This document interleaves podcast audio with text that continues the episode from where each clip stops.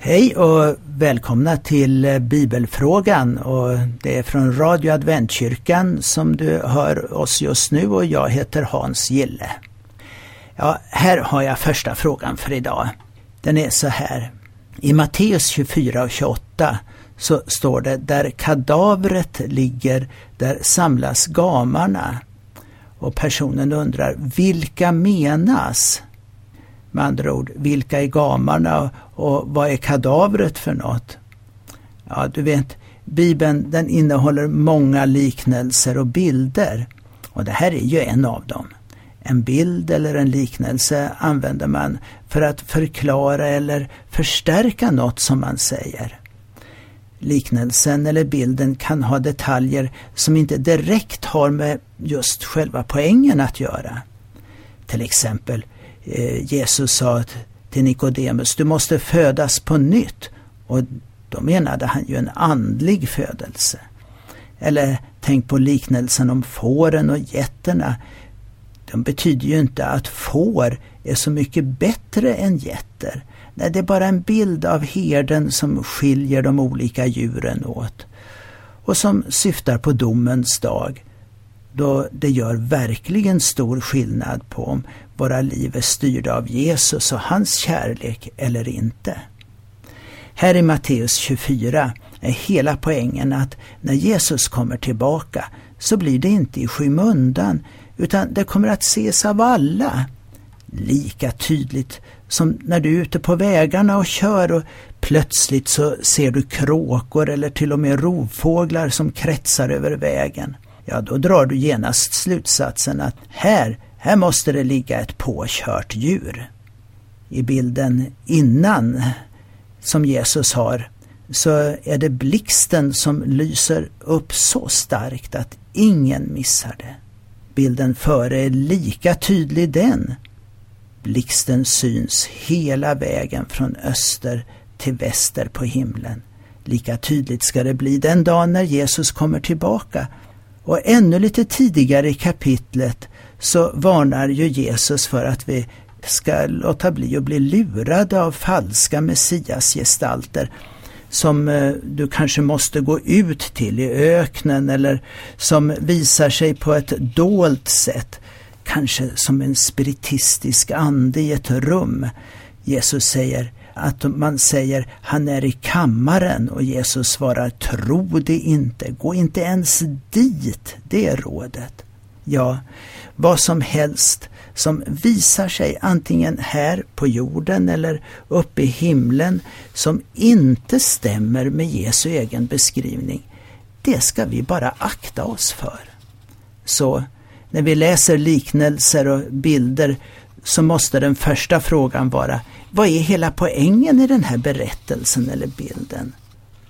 Håller vi oss till den så går vi inte vilse. Den är ju där för att vi ska förstå poängen bättre, inte för att krångla till det hela. Förresten, jag hoppas att du inte har slutat hoppas och längta till just den där dagen då Jesus kommer tillbaka och det ska synas över hela himlen. Så fick jag också den här frågan när det står i Matteus 23 och 39. Ty jag säger er, ni ser mig inte förrän den dag då ni säger välsignade han som kommer i Herrens namn. Säger Jesus det här före eller efter det att han red in i Jerusalem? Ja, jag tänkte att det är väl ganska enkelt så jag bläddrade i Matteusevangeliet och ser det jag trodde. Redan i kapitel 21 berättas om att Jesus rider in i Jerusalem då folket ropar Välsignade han som kommer i Herrens namn. Alltså exakt samma ord. Det hade ju varit lämpligt att Jesus hade profeterat om den händelsen strax före han red in. Men här ser det då inte ut som det var fallet. Det var ju enkelt ändå tänkte jag, men så ser jag parallellstället som finns i Lukas 13 och 35 där samma ord av Jesus finns återgivna. Och i Lukas kommer Jesu intåg i Jerusalem i det nittonde kapitlet, alltså hela sex kapitel senare. Jag måste erkänna att jag inte hade tänkt på den saken.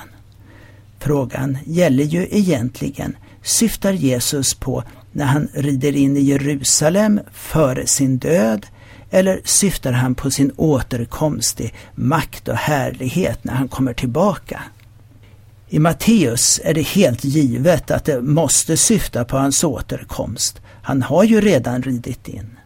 I Lukas kunde det ju vara när han red på åsnan in i staden och folket jublade. Men hur står det här i Lukas? Låt mig läsa från vers 34 och framåt. Jerusalem, Jerusalem, du som dödar profeterna och stenar dem som blir sända till dig. Hur ofta har jag inte velat samla dina barn så som hönan samlar sina kycklingar under vingarna. Men ni ville inte. Nu får ni själva ta hand om ert hus. Jag säger er, ni kommer inte att se mig förrän på den dag då ni säger Välsignade han som kommer i Herrens namn. Först av allt, ni kommer inte att se mig förrän på den dag då ni säger. Det är alltså så att de kommer inte att se Jesus förrän det här händer.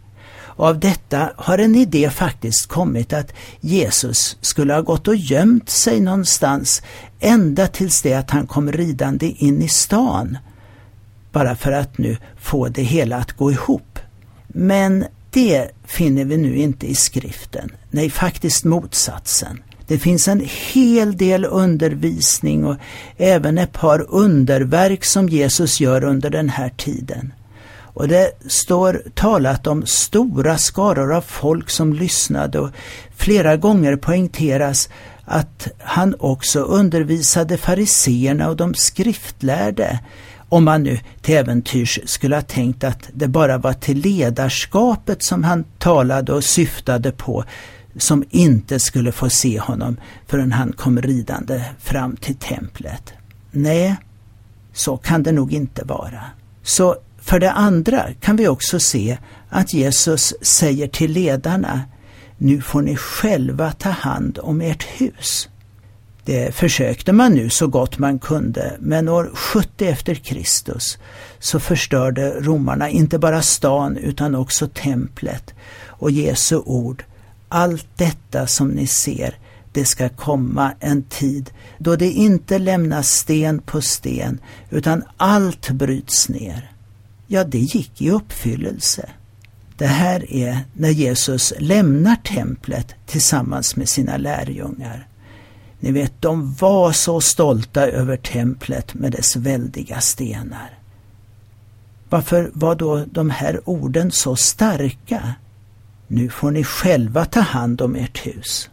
Låt mig gå tillbaka lite. När eh, det berättas om hur templet det av tält som Mose och Aron lät göra i öknen under de 40 årens vandring, så står det att ett moln täckte uppenbarelsetältet och Herrens härlighet fyllde boningen. Det hittar du i Andra Mosebok 40 och 34. När Salomos tempel hade byggts färdigt och invigdes det också, så hände exakt samma sak igen. Andra krönikeboken 7 och 1 och Herrens härlighet uppfyllde huset. Så vid båda tillfällena var detta så starkt och påtagligt att ingen av prästerna faktiskt kunde gå in i templet så länge det här undret pågick.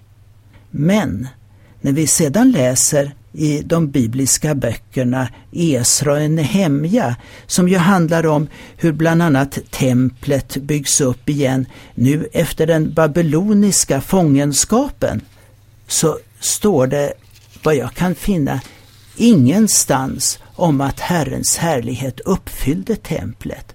Men ändå står det mycket väl där att man hade en invigning av templet. Du ser, när Jerusalem blev intaget av babylonierna så försvann eller omkom arken i striderna. I det nya templet som byggdes upp så fanns inte någon ark med Guds tio bud i det allra heligaste.